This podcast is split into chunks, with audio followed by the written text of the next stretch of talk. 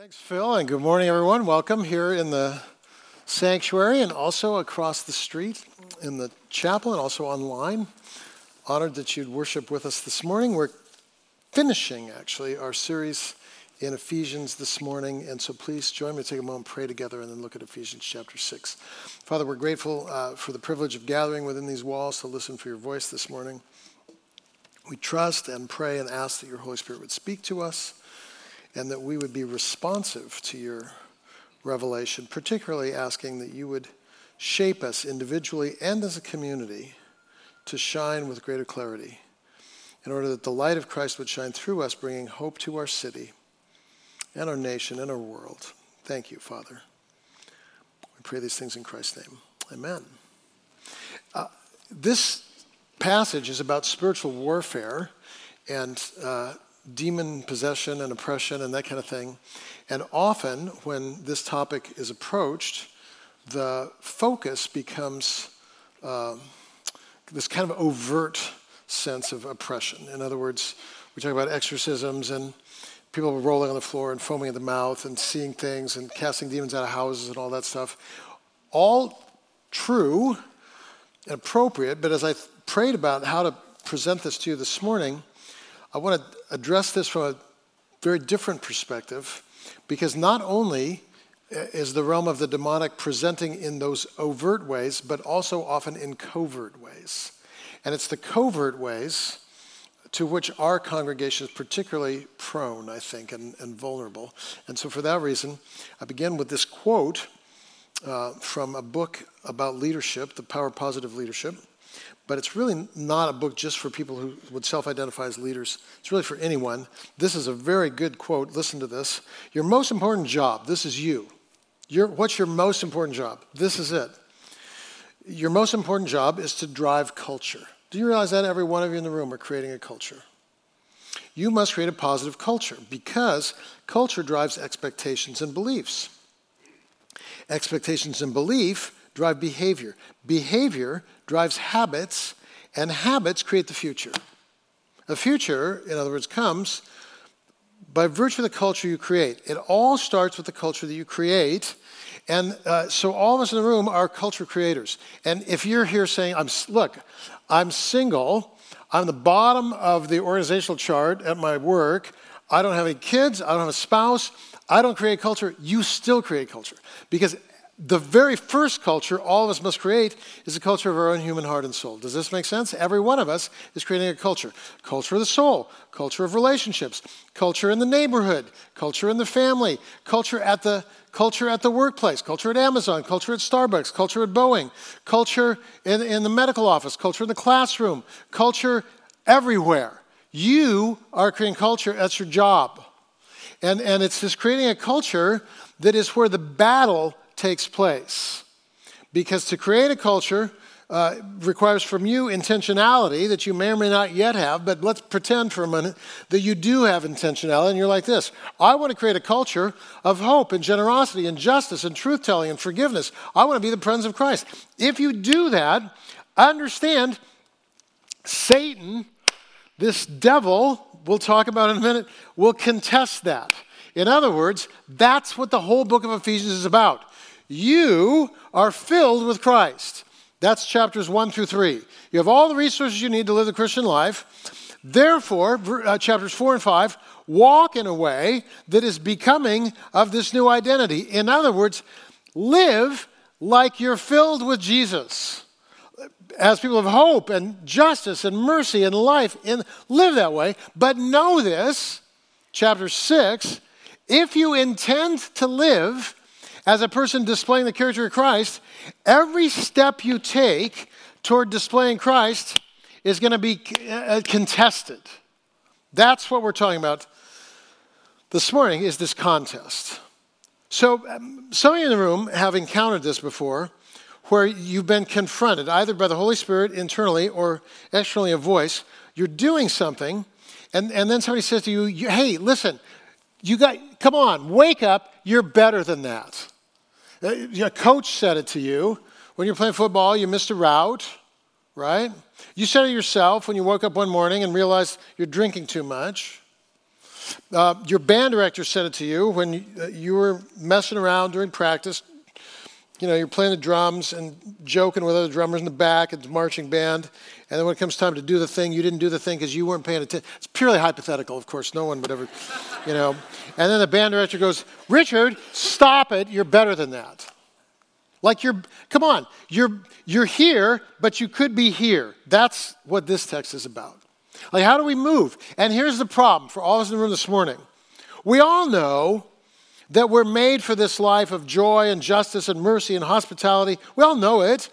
And yet we don't manage to find it. Or we find it for a moment and then it's swept away in this avalanche of daily living, and we wonder what happened. I left church on Sunday intending to live differently, and by Sunday night, I'm arguing with my spouse, drinking too much again, whatever it is, like, like my intent is just swept away. How does that happen? That's what we're talking about this morning. So, Paul wrote the letter this way. If you sit and receive these resources of Christ, this new identity, chapters 1 through 3, and then seek to walk in a way worthy of that identity, know that your intention to walk in a manner worthy of your new identity will, will be contested by an enemy. Intent on subverting, delaying, undermining, frustrating, negating your effectiveness. So, how do we then like press through and keep growing? How do we do that? One sentence offers guidance for doing this. And the one sentence is the outline. The outline is one sentence. I'm going to read, this is the outline. One, what God wants, two, is always contested, three, with the result that we can be strengthened and victorious. So let me just read the sentence again. What God wants is always contested with the result that we can be strengthened and victorious. So let's look at those three pieces of a sentence this morning so that we can learn, you know, how to keep going. Uh, first of all, what does God want? Well, in this text, in Ephesians, kind of the end of the book, articulates what God wants. Paul prays, beginning in verse 19, that he would be bold. So God wants us to, he wants courage in our lives and boldness. And then uh, he goes on, and at the end, in verse 23, he prays for peace and grace and incorruptible love. So, boldness, grace, peace, incorruptible love. I could unpack each of those for you, but I'm going to summarize it this way. Jesus said in John chapter 10, verse 10, speaking to his disciples, this is what God wants. He says, Hey, I've come, I, Christ, have come, that you might have what? Does anyone know? Life. That word life, not bios, biology, that word life, zoe spiritual life. I've come that your spirit might be animated, renewed, filled with nothing less than the life of God, so that you now are living a life not of adequacy, but a life of abundance, enough to serve and bless others. So God's desire from the very beginning has been humanity living lives of divine fullness. You're filled with the life of God, you're making the invisible God visible through displaying God's character so that justice and mercy and hope and joy and service and generosity and purity and peace are kind of coursing through you. That's God's goal. And God articulates it different ways in different places in the Bible, but it's always the same thing. God says to Abraham, I'm going to bless you. Why? So that you can be a blessing. God says to the nation of Israel, Deuteronomy 28, you will be blessed and then by virtue of being a blessing, you'll shine his light and you'll bless others. Jesus, Matthew 5, he's speaking to the disciples. What does he say? You are the light of the world. Let your light shine. You are made to bless the world. God speaks to the church in Acts, Acts chapter 1. He doesn't, he, Jesus says, Look, I'm leaving, but when I leave, you'll receive power. And he, this is, he doesn't say you're going to go and witness.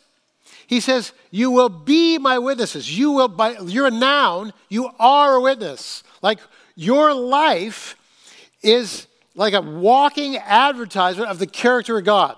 By the way, for better and worse, right? People are deciding what God is like by virtue of who you are. You are a witness. And by the way, parentheses here. If you want to understand this a little bit, go watch this movie about Mr. Rogers. Has anyone seen this in here? Raise your hand if you've seen this movie. Some of you, I, I confess to you at the outset, I haven't, I never watched one show ever in my life. Mr. Rogers, his voice was annoying. Uh, it, it's like, really, are you kidding me? This guy, this is, he's fake. He's syrupy. There, I can't stand that. It's whatever. Then I went and watched the movie, and like I'm sobbing, and here's why. This guy uh, understood his calling and lived it. That's it. And his calling was to treat children, by the way, with dignity and, and say this every child matters. I'm digressing. My point in the moment is to say, for him, for him, he lived into his calling as a witness. He was a pastor, like ordained Presbyterian minister, lived into his calling as a witness. That's all of us. We're called to live into our calling. That's why we gather together in, in, in, small groups here. That's why we commit to studying the Bible. That's why I read and study ethics. I want us collectively to shine as light in a dark culture, to represent nothing less than the character of God. When we pray this prayer, may your kingdom come, may your will be done, what we're praying is God, so shape us that we represent your heart. God, we're here but to look fully like you, we kind of have to move the ball down the field, right? We, we, like we have to. So, if we're doing this properly, our life will be a life of conscious movement. I'm growing. And I know the name how. And so, for example, then as a pastor, I can tell you over the course of you know 35 years what this looks like. A man confesses his infidelity uh, to his wife and they work together to rebuild their marriage. That's movement. A woman confesses that her loneliness has led to a porn addiction. She confesses to her husband, and they, and they move, they deal with it. A mom whose edges are frayed finds support, gets help. She moves. A couple change their financial priorities. They get out of debt. They begin to give, begin to live generously. A man says to me, I looked in the mirror after my third scotch one night and I said, I don't want to live this way. And, and he joined AA and became sober. Man with an anger problem deals with it. Couple with an intimacy problem, they, they deal with it. A man who feels like he's, he's been never moved, he's been unteachable his whole life.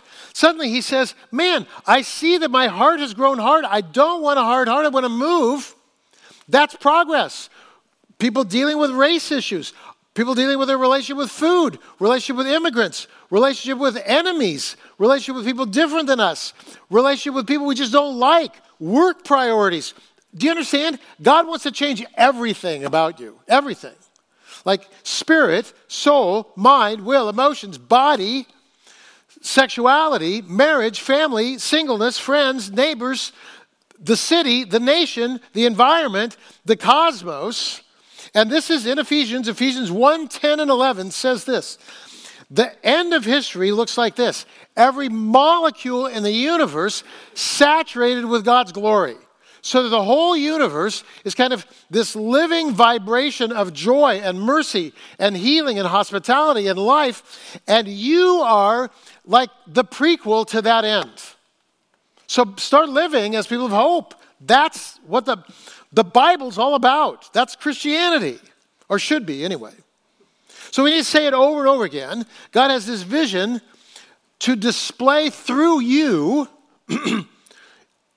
stuff that is beyond what you could even ask or hope or imagine. That's Ephesians 3:20. Like God wants to use you in a cool way.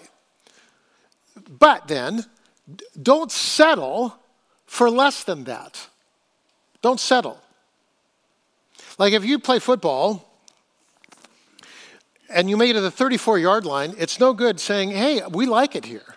I love the 34 yard line. Let's just stay here for a while, right? And, and uh, you know, we're not going to move the ball anymore because it's risky and it's actually kind of hard work. You got to block people and people fall over and it gets sweaty. No, we're going to build a campfire in 34. You can't do it. You have three tries and then you lose a ball or four, whatever. Like, you, you, if you're going to climb Rainier, you don't stop at 12,000 feet and say, hey, this is cool. Great. Oh, great. You could, but I don't want to climb with you if that's who you are.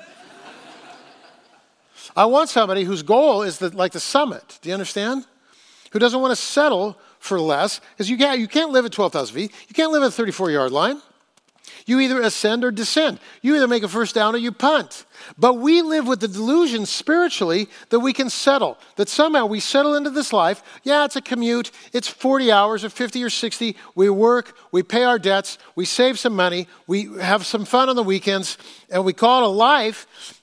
With, and we lose sight of the fact that if we're not moving forward in this intentional life of displaying the character of Christ, creating a culture of hope, if we're not moving forward, we're actually losing yardage. We're actually drifting down the mountain.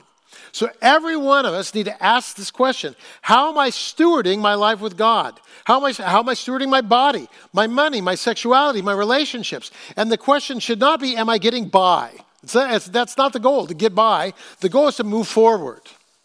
So, to the extent that we're aware of shortcomings and we're like this, oh, I see in my life, yes, my sexuality, I need to move forward. Or my, my relationship with money, my body image, my relationship with my parents, my relationship with my children, with my neighbors, my, my anxiety issue, whatever it is, I must, I want to move. That, look, if you want to move, that's a good thing. But if all I hear from you is, I'm good, it's everybody else who has the problems, that's a problem.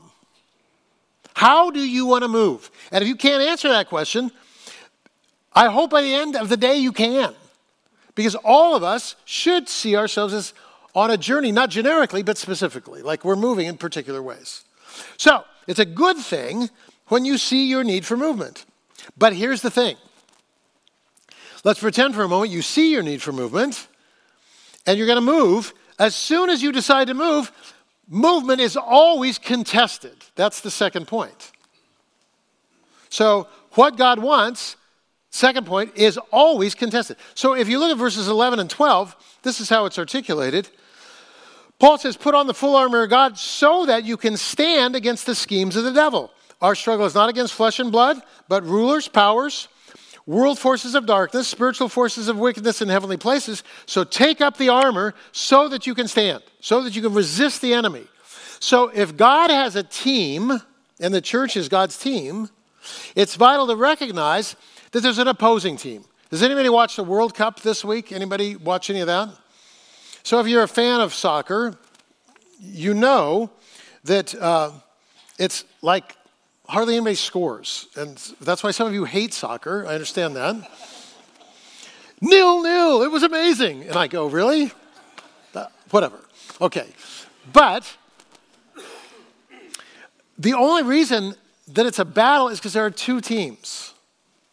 I mean, if this was the World Cup and only one team shows up, it doesn't matter how bad that team is, they will win. Does that make sense? Like a group of four year olds could win the World Cup if there were no opposing teams. Because eventually, by accident, one of them is going to kick the ball into the goal, and then that's it. They win. They win. This is the way it works. An opposing team is what makes it a battle. And so, what Paul is saying here is be mindful if I'm going to deal with my body image or my relationship with my neighbors or, or my, my uh, anger problem or my drinking problem or my pride or my insecurity, if I'm going to deal with that, it will be contested. That's this text. So you don't just walk down the field. Every yard, if it's football, every yard is contested. And, and you get in the red zone, it's even more difficult than the previous 80 yards. The last 20 are the hardest yards. And you, you know, then you get all the way to the two. And it's third down and you pass. and you lose your faith because of it. I mean, you understand, you understand what I'm saying, right? So, I want you to see here no one sets out to lose. No one says, you know, I'm just going to live a life of complacency and lukewarmness. No, uh, no one does that. Like we, we end up settling because we drift from our calling, and particularly uh, we drift away and become vulnerable to the covert strategies of the enemy that causes us to build a campfire on the 34 yard line. And, and we're like, we're done growing, and our life stagnates, and we think we're staying there. We're not actually, we're drifting. So the reality here that Paul is uh, trying to articulate is A, be intent on nothing, settle for nothing less than the fullness of God's will for your life in every area. B, know that if that's your intent, your progress will be contested. There is an enemy. And the enemy's been there since the beginning, and the enemy's job description, according to Jesus in John chapter 10, is to lie, steal, kill, and destroy. So somebody is intent on your undoing.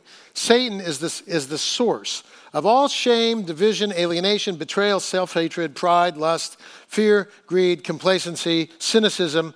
Like if you go upstream from your cynicism, uh, uh you'll find at the headwaters Satan always uh, at, uh, at, the headwaters of all this stuff, it's, it's, you're in a battle.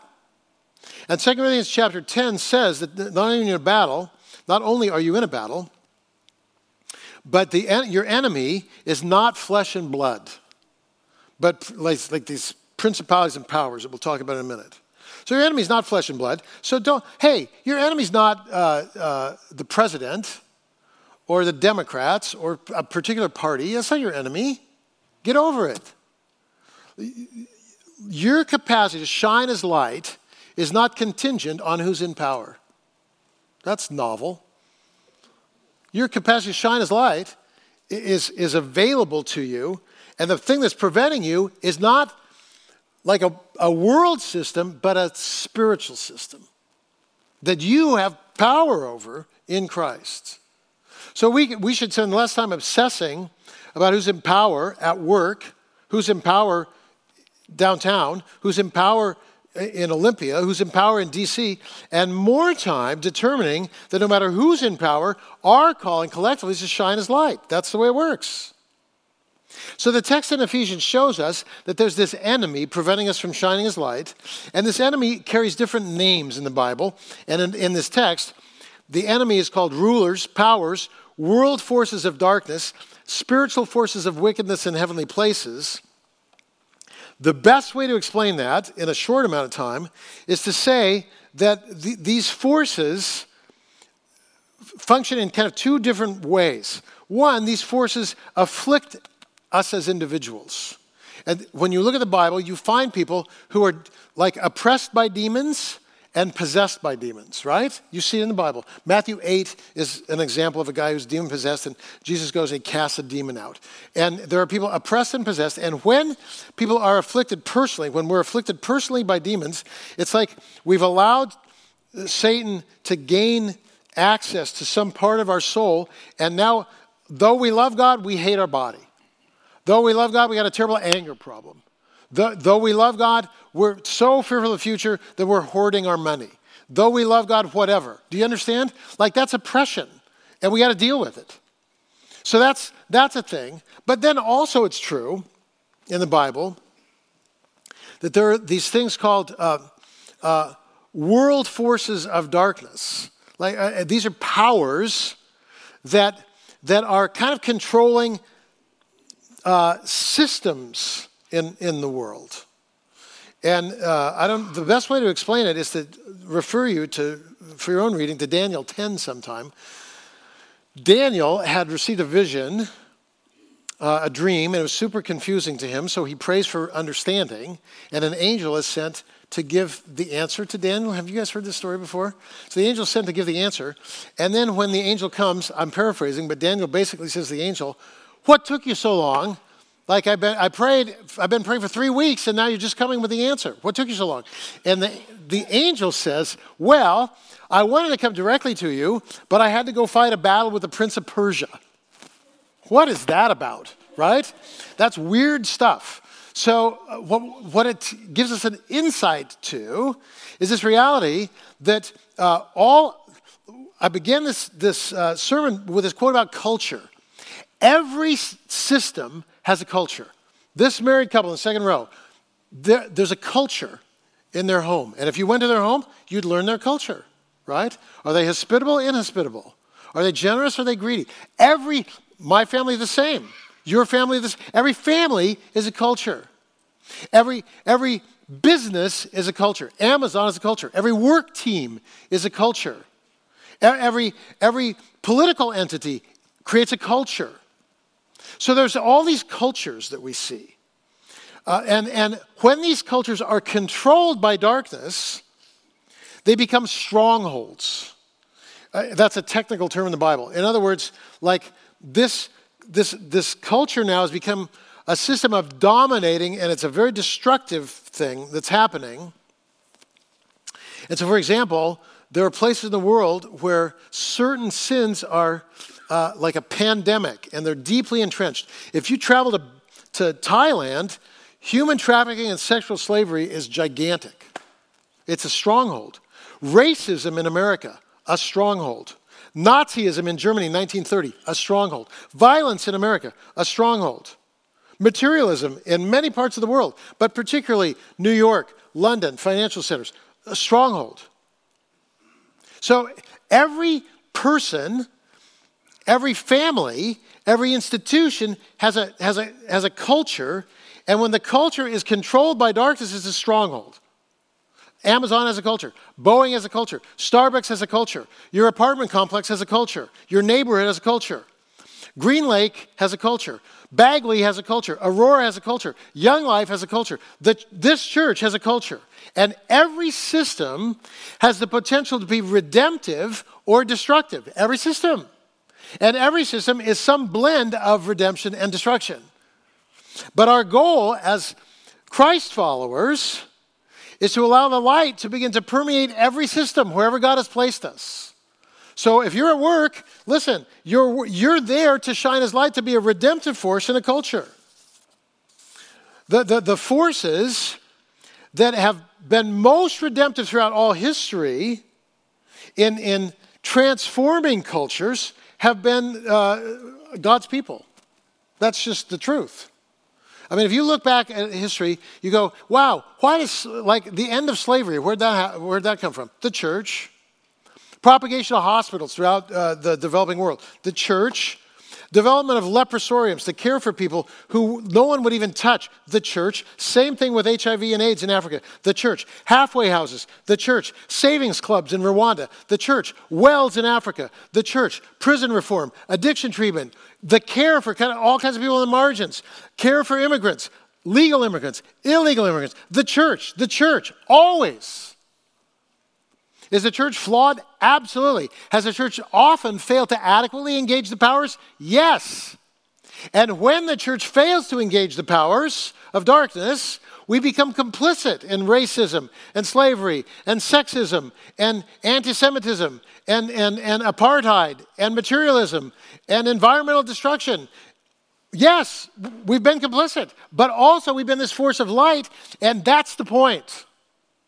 What will we be, Bethany? Complicit or a force of light? That's the question. And complacency will cause us to be complicit in darkness. Because in many of these strongholds, the, the, the, darkness is perpetuated precisely because the church has had a blind spot. And if you look at like Germany in the 30s, that was exactly what happened. The church was blind to the anti Semitism and nationalism that were rapidly rising as idols. And in the church's blindness, the church became complicit. And it's actually more dangerous to have a blind spot than to be blind. Does that make sense? Like if I'm blind, I like I know I need you to help me down these stairs. I know it. But if I just have a blind spot, I think I'm going to find my way and now I'm super vulnerable in my blind spot. This is why in John 9, there's a guy born blind. Jesus heals the guy born blind. And then Jesus says, uh, Hey, because this guy knew he was blind, now he sees. But then he speaks to the religious leaders who were critiquing Jesus for healing on the Sabbath. And he says, Now, because you think you see, what? Your blindness remains. Like there's a blind spot, and you don't even recognize Jesus when he's there. So, blind spots are very dangerous, and historically, the church has had blind spots. We just have to acknowledge that. That's why the church is, was, has been complicit in all kinds of genocide and, and all kinds of trouble throughout history. So, if the church had blind spots in the past, let me ask a question Do you have a blind spot today? Do I? Do we? And it's a rhetorical question. What's the answer? Yes. Like, uh, come on. What's the answer? Yes. Yeah, we, we have a blind spot. And here's the thing we don't know what it is. That's why it's a blind spot. Does that make sense too? Like, oh, I know my blind spot. No, you don't. It's a blind spot. and until it's revealed to you, you don't know it. And so this is why we pray that God would open our eyes. Because when we have a blind spot, in that particular blind spot, uh, we've made peace with things that are not normal peace with materialism, peace with credit card debt, peace with excessive drinking, peace with just a, just a little porn. No, not a, it's not an addiction, it's just a little bit. Peace, peace with a, a, a marriage without intimacy. No, don't make peace. Allow God to reveal the blind spot. Do you see? So, like, how do we do that? Well, there's only one way. You have to put on the armor of God. You have to put on the armor. So, again, our sentence what God wants is always contested, and the result of it being contested, we're strengthened and victorious. We we're strengthened by the reality that we're in a battle. In other words, if we were a soccer team, and we're going to go out and pl- we know we're playing three weeks from now for the World Cup Championship. We know we're playing. And, and then uh, this is what we learned. Oh, guess what? The other team, they've already forfeited. They're not even showing up. That changes our training program dramatically, right? Like, whatever, yeah, oh, we're training down at the bar, right? See you there, pizza, wings, all the beer you can drink. Why? There's no enemy. Like it doesn't even matter anymore, does it? Like we just go in and we will win. Ah, but there actually is an opposing team. So now eh, that changes everything. Now, uh, uh, you know, high interval intensity training, strength training, kicking till you're blue in the foot, right? Like you just got, you know, now we must fight. We got to train. Why? Because there's, there's, there's an enemy. So the result of Satan's attempts to destroy you is this you're strengthened. Because now you need to appropriate all the resources you have in Christ in a very real way. Like you need to do this stuff. You need to stand firm. You need to put the, the shoes of the gospel of peace on your feet, verse 15. You need to take up the shield of faith, uh, verse 16. You need to take up the helmet of salvation, verse 17, which is the word of God. You need to pray in the Spirit at all times with all kinds of prayers. You need to be alert. Like, why? Because you're in a battle. Ah, but by virtue of being in the battle, now you're paying attention, and that's what you ought to be doing anyway. So when you face the reality of the situation, you find the resources to deal with the situation. And the reality is this you want to grow in Christ? I hope so. Know this then there's an enemy. And the enemy is going to cause you to, now you need to fight the battle and take up the cause. And how do you do that? You put on the belt of truth. You put on the shoes of peace. You put on the righteousness of Christ. You put on faith. Why do you need a belt of truth? Here's why because Satan's a liar. So if you, like if you have a body image issue, you need the truth of Christ. That you are loved just just the way God made you. Like if you have if you have a drinking problem, you need the righteousness of Christ because you need to begin to live differently. I actually need to have a different relationship with alcohol, a different relationship with the opposite sex, a different relationship with the same sex, a different relationship. Like I need to live differently. I need righteousness in this area. I need truth in this area. I need peace because I have anxiety or insomnia. I need faith because I'm always even doubting this entire thing. So I take up faith. Like, how do you take it up? Here's how I want to grow, and in, in my desire to grow, I, I ask God to show me, particularly, where do I need to grow? And maybe in, in your instance, it's a, God speaks to you. Oh, it's in this area. It's your sexuality. It's hospitality. It's your treatment of neighbors. It's your relation with money. You need to live more generously. I need to grow. Now, in beginning to live into my calling more fully, bam, I face an enemy. Then what do I do? That's when I put on Christ. Because I want to live generously, I put on Christ. Because I want sexual purity, I put on Christ. And putting on Christ is like the belt of truth and righteousness and peace and faith. and, and, and the, you know, the sword of the Spirit, the Word of God. I, like, I'm putting on Christ so that I can move forward. Because without Christ, I can't. But with Christ, I will. Not I can, I will move forward if I put on Christ. What does that mean, put on Christ? You know, Mother Teresa, uh, if you read her diary, you realize that though outwardly she's serving, blessing, practicing hospitality, inward, she struggled a great deal with depression and doubts. And so, you know what she did every day? You read her diary. Every day she said, Whatever, this is who I am inwardly, but God has called me. I'm going to go out and I'm putting on Christ. I'm going to go serve. My first year at Bethany, hardest year of my life. My wife and I had always worked together. We'd moved to the big city. Um, now uh, she's in a world working. I'm in this world working. This church grew from 300 to 200 in the first year. It was spectacular. And I had the feeling that people didn't like me and people didn't like this vision and I wasn't called here and why am I here and why did we give up what we love to do what we did here? And it was very very difficult. And what do I need to do every day? Every day. I just say you know what? Whatever. I'm still called. This is where I am. I put on Christ and go out into the battle. I'm going to go. And this is of Mr. Rogers.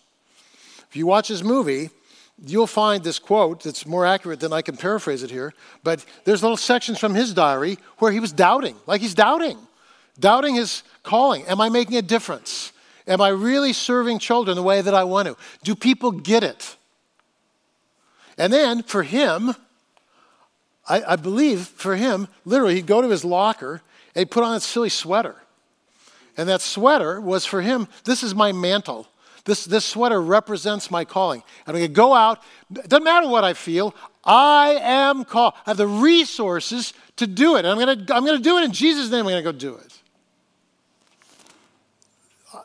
I have a sweater too. I, and I, I literally, sometimes I put this on, this particular piece of cloth, because my buddy who died in Austria in a paragliding accident gave this to me as a Christmas present. And it reminds me of my calling. And there are, I'll tell you what, there are days I wake up and I don't feel adequate. As a husband, as a dad, as a neighbor, certainly not as a boss, as a preacher, I don't feel adequate. Here's the deal I'm not adequate, but Christ is. And it, like this is symbolic to me. I'm putting on Christ so that I can move the ball down the field as a boss, as a, as a husband, as a dad, in some particular way. I'm putting on Christ. And then I, then I get out into the, into the world. This is why I don't like summer, because I can't wear this. rest of the year, I put it on. How, how, how is God asking you to move the ball down the field today? That's my question. Oh, no, I'm good. No need. Oh, no, there is a need. Is it your sexuality? Is it your marriage moving from married to intimate? Is it, is it hospitality for your neighbors? Is it generosity with your money? Is it, is it courage to make a career change? I don't know. What is it for you? Whatever it is, I, this is my prayer that you would name it right now. Because I need to move in this area, my money, my body, my, because I need to move, I'm putting on Christ. Just do that. And, and recognize that in doing that, you're fighting the battle. Because this is how you fight the battle, not with the resources of, of your strength, but with all that Christ is. And with all that Christ is, I don't say to you, you might win the battle. I say this, you will win the battle. And by the way, look what you're wearing now because there's a battle. You're wearing Christ. Father, I pray that we would not uh, allow these words to just kind of roll off of us, but rather that we'd name our battle with money, with our body, with our spouse, uh, with our neighbor, with the person who voted differently than us, whatever, that we'd name our battle with doubt, and that we put on all that you are truth, peace, righteousness. Put on Christ. Thank you for the victory that awaits. Praying this in Christ's name. Amen. Let's name our battles, put on Christ as we worship together in closing.